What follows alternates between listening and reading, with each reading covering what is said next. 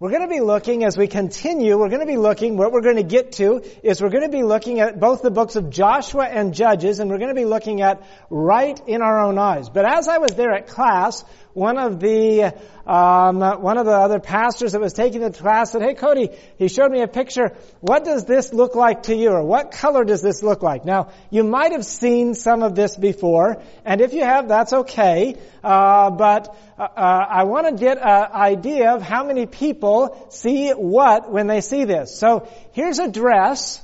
And uh, what colors do you see in that dress? Or what are the main colors of the dress? Okay, so you say blue and what? Blue and brown or black. How many, raise your hand, how many say blue and brown? Or blue and black, something like that. Okay, does anybody else see different colors? Okay, white and orange or, uh huh, tan, gold. So normally it would be white and gold. So how many, I want to, I would just, maybe just so we can see, how many see the white and gold? Stand up. I want everybody to see how many see the white and the gold. Okay, go ahead and stand up. Okay. So we have about, yeah, this is about what I was expecting. Okay, that's good. A little bit over half, I think, see the white and the gold. Now, that's exactly what I see, is the white and the gold. Okay, you can sit down. And so they've, this actually went through the internet and they did, have done scientific studies on it now because of, uh, because of this phenomena. Apparently several years ago people were arguing all over on the internet about it. But to me it looks very Egyptian. It looks white and gold. And obviously some others see the white, see it as white and gold, but others see it as blue and black or blue and brown. That's, and it's, it's very separate. Now, this has been done taking out, this is the same image, but without the surrounding, just that context. What do you see now? Blue and brown, right? I don't think anybody, probably nobody sees the white and the uh, gold. So, but if we were to go back, you see the white and the gold. So this is what we're seeing as white. This is what we're seeing as gold. So what is going on here? And so they've actually studied it. It's, we're all seeing the same image. By the way, this dress, it was taken, there was a, a, a mother that was getting a dress for a wedding, and uh, she took a picture and said, how do you think this will go? And sent it to the bride, and, and it started a family fight. because some people saw gold and white and others saw brown, uh, blue and, and black, of course. And so uh, then it went over the throughout the internet. So what is actually happening? We're seeing the same image, but our brain is interpreting it differently based on our perspective of the light that is shining on it. And so, if you see the, the blue and the, the black or the blue and the brown, you're seeing it probably with inside lighting. You're seeing it as warm light, but if you're seeing it as the gold and the white, you're probably seeing it, your brain is interpreting it as outside light, or a very cool or bright light. Now do you want to see the dress in different lighting? The middle dress is, oops, the middle dress is the dress in different lighting. And so uh, the it's obvious that it is actually blue and uh, black, but it is uh, the lighting that is throwing us. Now, if you want to see it, probably can everybody see the blue and the brown and the gold and the white there? So that's just it, taking the light and just changing it in the picture so that everybody will be able to see it. Now I've got another picture here. What color do you see here? Okay, green and green and gray or turquoise and gray. Does anybody else see a different color? Now you're. Okay, so you see a pinkish and what? Okay, not the stitching, but the uh, this right here. Okay, mint green. Okay, mint green and gray. Did anybody see anything else? Okay, this, that's very that's very interesting. Well I'm I'm based on what I know about color correcting and monitors, that's what I was going. To, because it depends on the flash exposure. That could easily be white, uh, and it could be too dark. Okay? All right? Okay, so, but that's it. It could change like that, right?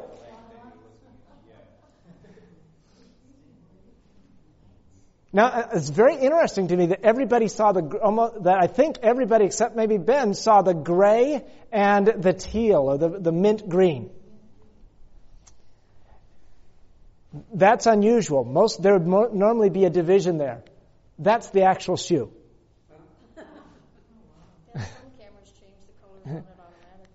yeah, some will change it, but this is, this is the lighting. The same issue. Warm or cool light.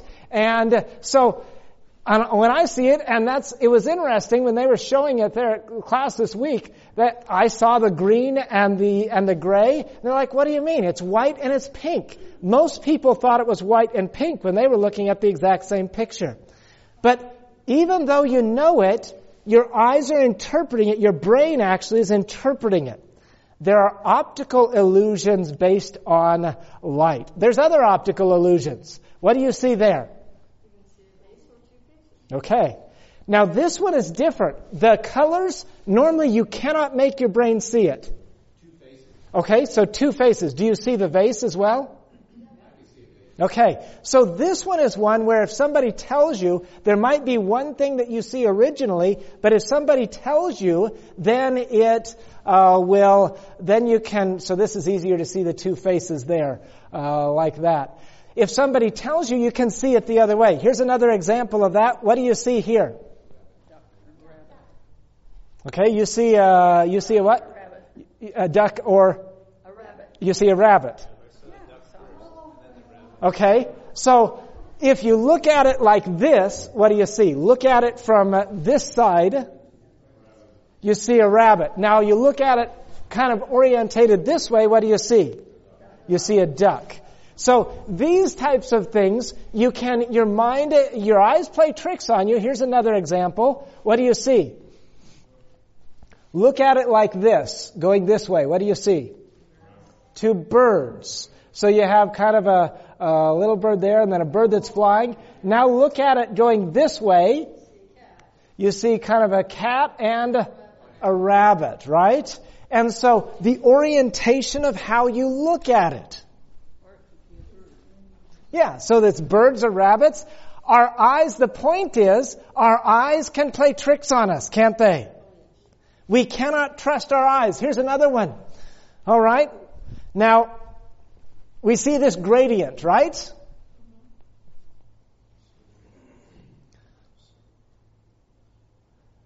So what's the trick here? Okay, this is a gradient. This is the same color. No, it's the exact same color. It's the contrast is different. It's exactly the same color, but because you, it's on top of a gradient, our mind interprets this is darker and this is lighter. And I tested this this morning. I put a color picker uh, on a Photoshop program. It wasn't Photoshop, but one like it, and it's the exact same color all the way across. But do you see that? I can't see it with my eyes. Even though these others that we looked at, I can make myself see either way. But this one, it always looks like, to me, that this is a light gradient going this way, and this one is a light gradient that goes this way. Here's one more, then we'll get into what we're looking at.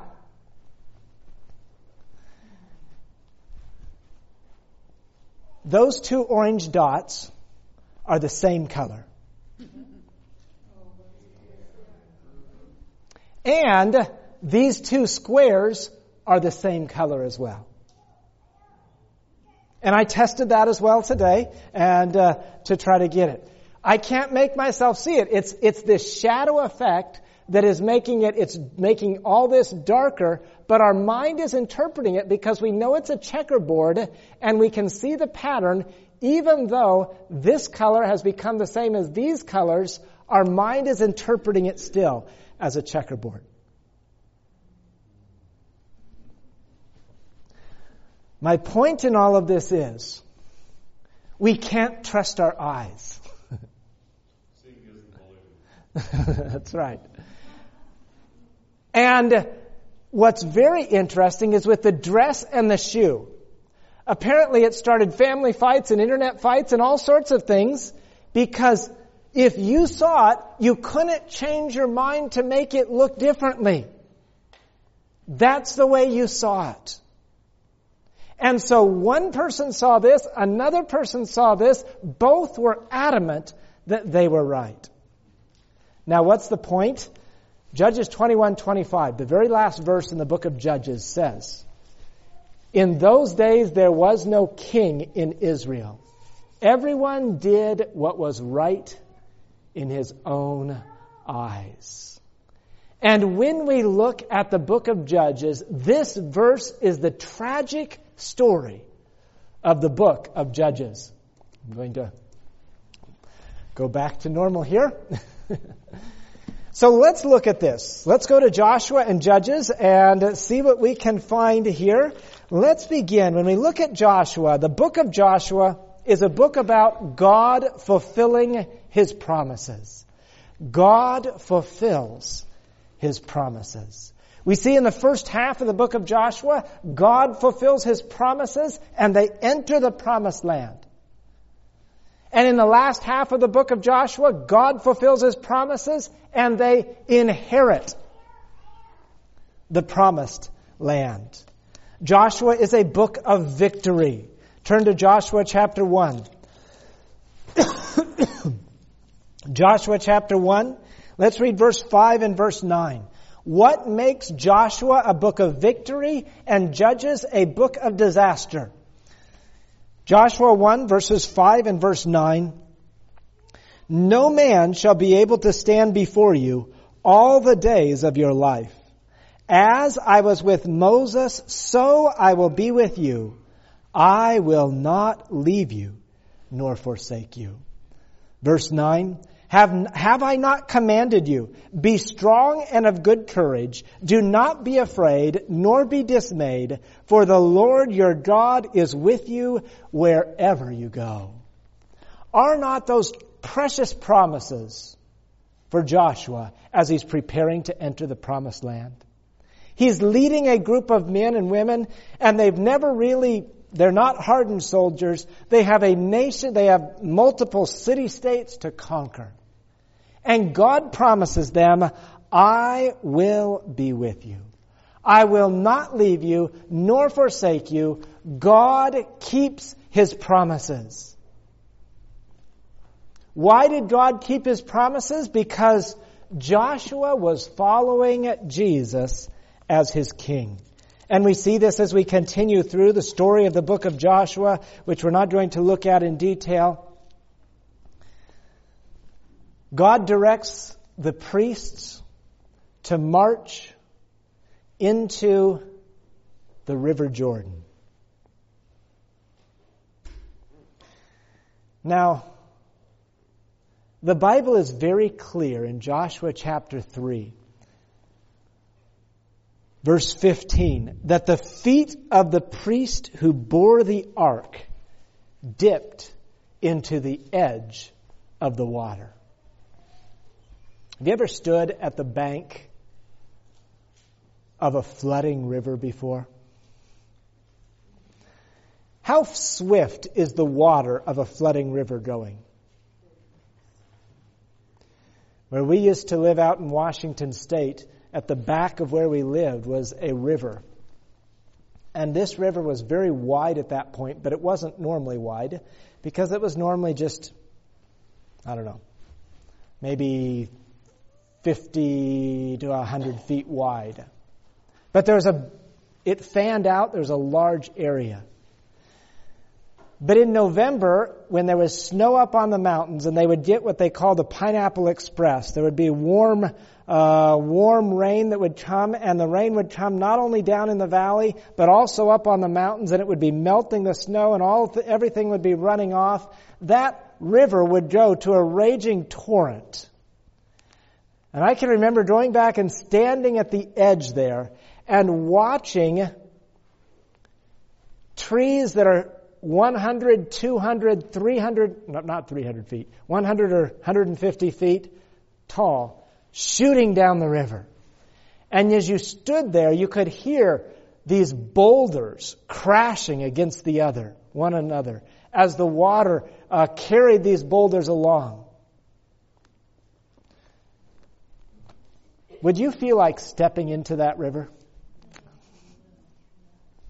But God had given the directions contrary to what seemed logical or what made sense. God had given the directions not just to step into this raging river, but to carry the Ark of the Covenant, the symbol of God's presence, into the river itself.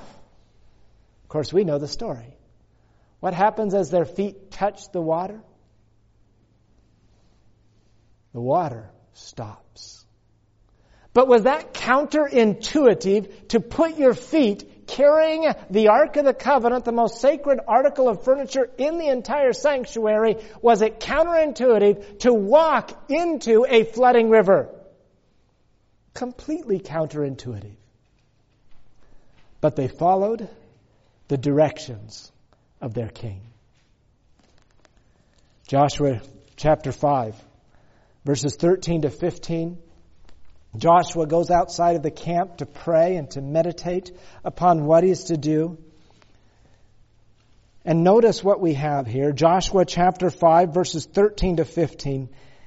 And it came to pass when Joshua was by Jericho that he lifted his eyes and looked. And behold, a man stood opposite him with his sword drawn in his hand. And Joshua went to him and said to him, Are you for us or for our adversaries? So he said, No. But as the commander of the army of the Lord, I have now come. And Joshua fell on his face to the earth and worshiped and said to him, What does my Lord say to his servant? Then the commander of the Lord's army said to Joshua, Take your sandal off your foot, for the place where you stand is holy. And Joshua did so. Joshua is there, and what, what do we see happening? The Lord appears to him. And Joshua, this soldier, goes up to him and says, Are you for us or are you for his enemies? He thinks he's meeting another individual of war. And what is the response? Neither. I'm the commander of the army. Joshua is a book of victory because they followed the commander of the army. And Jesus there gives Joshua the battle plan for Jericho. And what's that battle plan? March around the city seven days and go back home, or six days and go back home each of those days, and then march around it seven times and shout. Now, if you told a general that that was the battle plan he was going to use for his army, how many would be apt to accept that battle plan?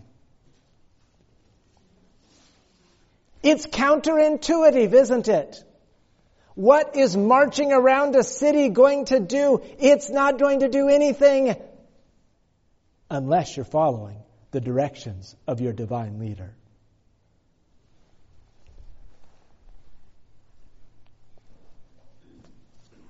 We see the Lord fighting for Joshua and the, and the children of Israel, the sun standing still. The Lord the, uses the verse, the Lord heeded the voice of a man and the Lord fought for Israel. Go to Joshua chapter 21. Joshua chapter 21 verses 43 to 45.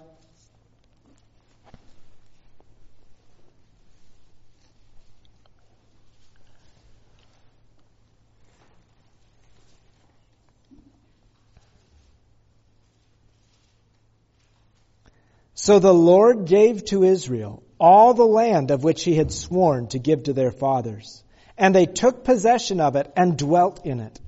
The Lord gave them rest all around according to all that he had sworn to their fathers. And not a man of all their enemies stood against them. The Lord delivered all their enemies into their hand. Not a word failed of any good thing which the Lord had spoken to the house of Israel. All came to pass.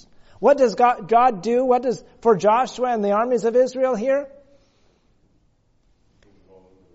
He fulfills His word, doesn't He? God had promised the promised land to Joshua and the promised land was given. It was conquered. It did, it took place as the Lord had said.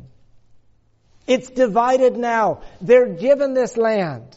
All of God's promises were fulfilled. Why? Do you suppose if they would have waited for the Jordan River to subside before marching across, do you suppose they would have drawn across on dry land? Probably not.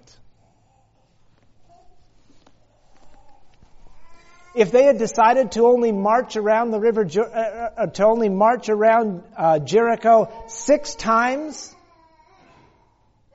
do you think the city would have been conquered? Probably not. The key to their success was following the directions of their divine leader.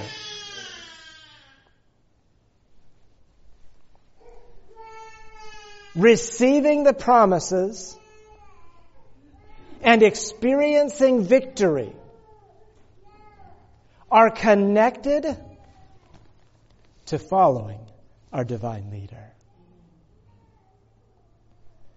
Joshua reveals a group of people that trusted in Jesus and followed him and God was able to bless them and to reveal his word to them. And there's an amazing statement that is made. Of course, we read it in our scripture reading in Joshua chapter 24, and we're familiar with Joshua 24:15 where Joshua appeals to them at the end of his life, choose you this day whom you will serve. But we don't normally read the rest of it.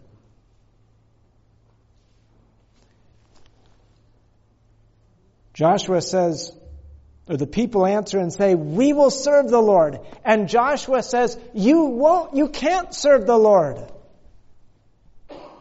He's a holy God. He's a jealous God. And the people say, no, we will serve the Lord. And Joshua says, put away your foreign gods Incline your heart to the Lord. And they say, We will do as the Lord has said. They saw that when they followed their leader, things went well. Notice verse 31 of Joshua 24.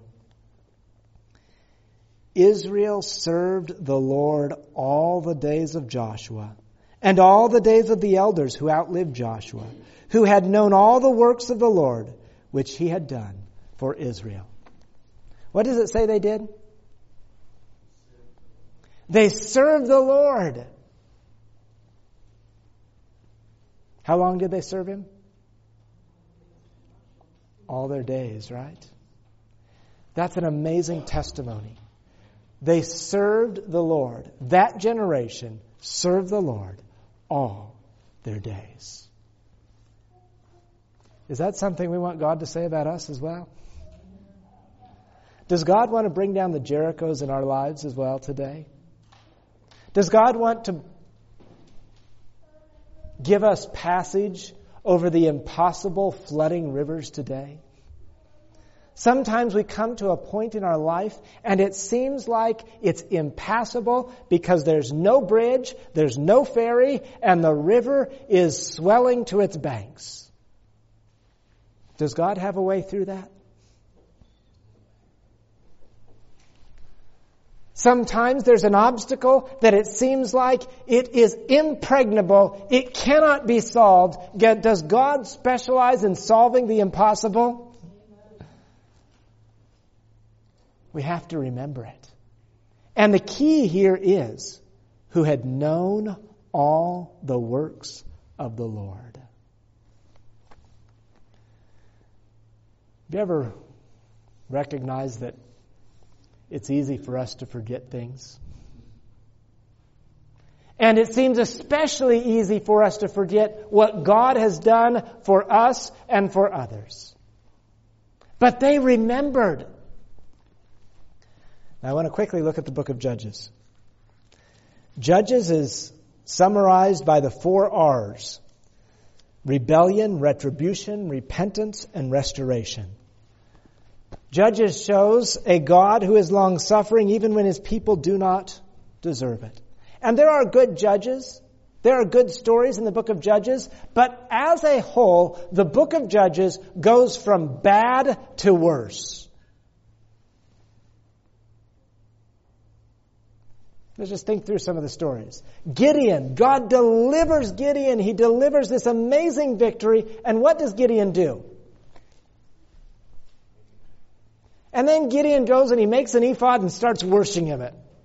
God just delivered him from an ama- amazingly large army with 300 men.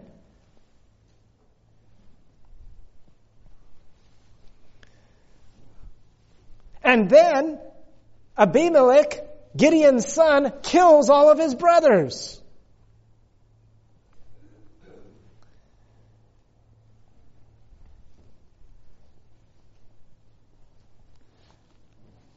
There are things in Judges that sometimes we just shake our head and say, why or how did they do that? Jephthah promises to sacrifice whoever comes out first from his house. And who's, who comes out first? His daughter. God has just used him for this great victory, and now he says he's going to sacrifice his daughter.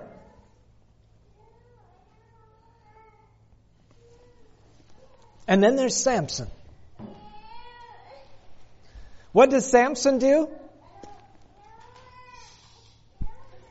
He single handedly fights lions. He kills 3,000 Philistines with a jawbone of a donkey. They trap him in a city and oh, he just lifts the city gates up and goes and puts them on top of a hill.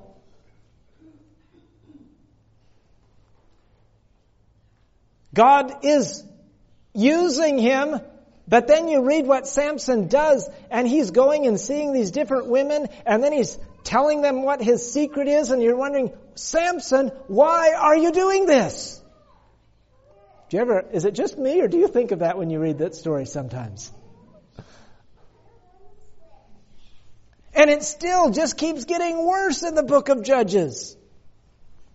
You have a Levite that becomes a priest, and then you have Micah, and he steals all this money from his mother, and then his mother says, Oh, bless you. You, you stole my money. What? Let's go take this money and let's make an idol out of it. Then you have an entire tribe coming and stealing the Levite and making him, it's just confused, it's mixed up. You have this other Levite and he goes back to get his concubine and they end up, it's just, you read it and you just say, it's like, if that wasn't bad enough, now we have something else that's bad. You have the Levite and his concubine in Judges 18 and, or 19 right in there. And they say, well, let's not, let's not stay in the city of strangers. Let's go to one of the cities of our own people. And what happens in one of the cities of their own people? His concubine is abused and killed. And you say, it would have been better to go to the stranger city. See what I mean? Things go from bad to worse in the book of Judges. And then you have the children of Israel getting upset about this, and they go and they exterminate or almost exterminate an entire tribe. And as you read it, you're just thinking, what is going on here?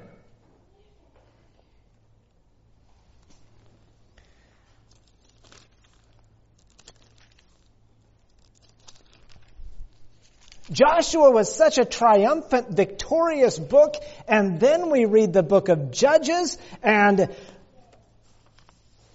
the story is completely changed.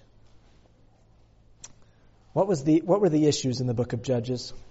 Number 1, Judges number Judges chapter 1 begins by laying out that they did not drive out the Canaanites fully. And it goes through this tribe, this tribe, this tribe, this tribe, but they didn't drive them all out. But they didn't drive them all out. They followed the Lord's directions partially. When you only partially do what God says, that's a recipe for disaster.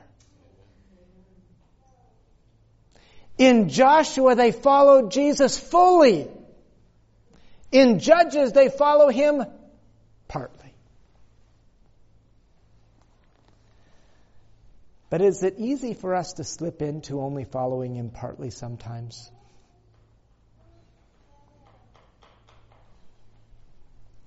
And then there's the verse that we began with. Judges concludes with this verse. Judges 21, 25. It's given also in Judges 17, verse 6, I believe, as well. But this is the conclusion verse of the book of Judges. This tragedy from what could have been. God's love being extended to His people even though they're not reciprocating to His love. And we read in verse 25, in those days there was no king in Israel. Everyone did what was right in his own eyes. They followed the Lord partly. And they had their own standard that they used. And as we saw at the beginning, is the standard of our own eyes. Is that valid for us to follow? Our eyes can trick us. Our eyes do trick us. Now, obviously, it's not saying they're physical eyes here, but just like our physical eyes can trick us, can our spiritual eyes trick us as well? if we're following our own ways, our own eyes, we're not necessarily right in God's eyes. Turn with me quickly to Proverbs chapter 30. Proverbs chapter 30.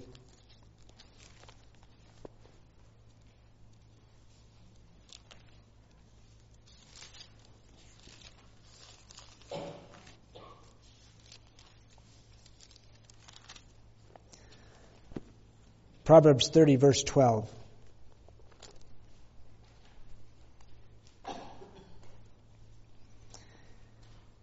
There is a generation that is pure in its own eyes, yet is not washed from its filthiness. There is a generation that's pure in its own eyes. There is a generation that is right in its own eyes, but is not washed from its filthiness. The judge's generation was pure in their own eyes. They were following what was right in their own eyes. But our standard is not God's standard. When I read this verse, there's a generation that is pure in its own eyes, but is not washed from its filthiness. I think of our generation today. Our generation says if it feels good, do it. Is that a standard that God uses? Absolutely not. Yet if it feels good, do it. And it's so easy to deceive ourselves. God isn't that particular. God doesn't care about this or that or the other, whatever we're excusing for ourselves. Sometimes people have told me, God wants me to be happy. And I'm not disagreeing with that statement. He does, but not in violation of what God says. The judges, the period of the judges, everybody did what was right in their own eyes. For a while that verse confused me because was it a good thing that they asked for a king? No, it was not. So what does it mean? In those days there was no king, but everyone did what was right in their own eyes. The book of Judges tells us, Gideon says, don't make me a king. Who was to be their king? God was to be their king. They were not following their heavenly king. They were doing what was right in their own eyes. When we make our own standards, when we think that our ways are better than God's ways, it's the most deceptive thing in the world, and it only leads from one disaster to another, just like the book of Judges. The worst thing in the world would be to think that you're all right when you're all wrong. And that's what we have in the book of Judges. We have that Levite that's worshiping with this idol, and they say, now God will bless me because I have a Levite to worship at my idol. This is confused thinking. God can't bless disobedience to Him.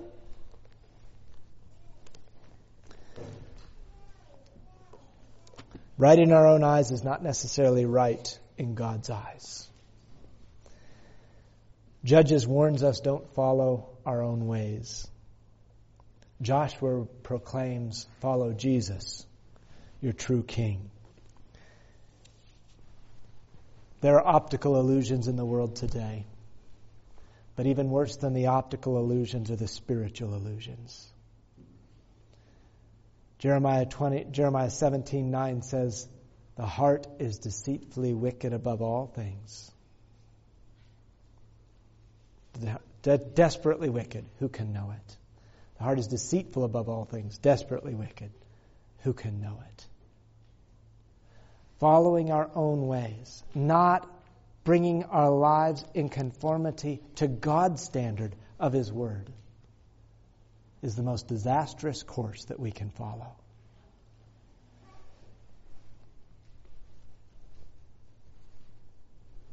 But we don't have to be in Judges. We can be in Joshua. in Joshua, what did they do? They served him all their days. They followed him. They weren't obeying partly. They weren't just partly following him. They were serving him fully and completely, and God blessed them. He, uh, he fulfilled his promises to them. When you put the books of Joshua and Judges together, the only safety, the only way of blessing in this world is following Jesus, our King, fully and completely. Any other path leads us down the disastrous consequences that the book of Judges follows. And so, as God said to Joshua, be strong and of good courage. Follow your King. He will be with you always. I want to follow him always. Do you want to follow him always? May that be our experience. Let us pray. Father in heaven, we just pray that you will help us not to follow our own eyes, follow our own ways, our own standards. Help us to recognize the importance of following your standard, your way, and that that is the only way of victory and of happiness. And we thank you. In Jesus' name we pray. Amen.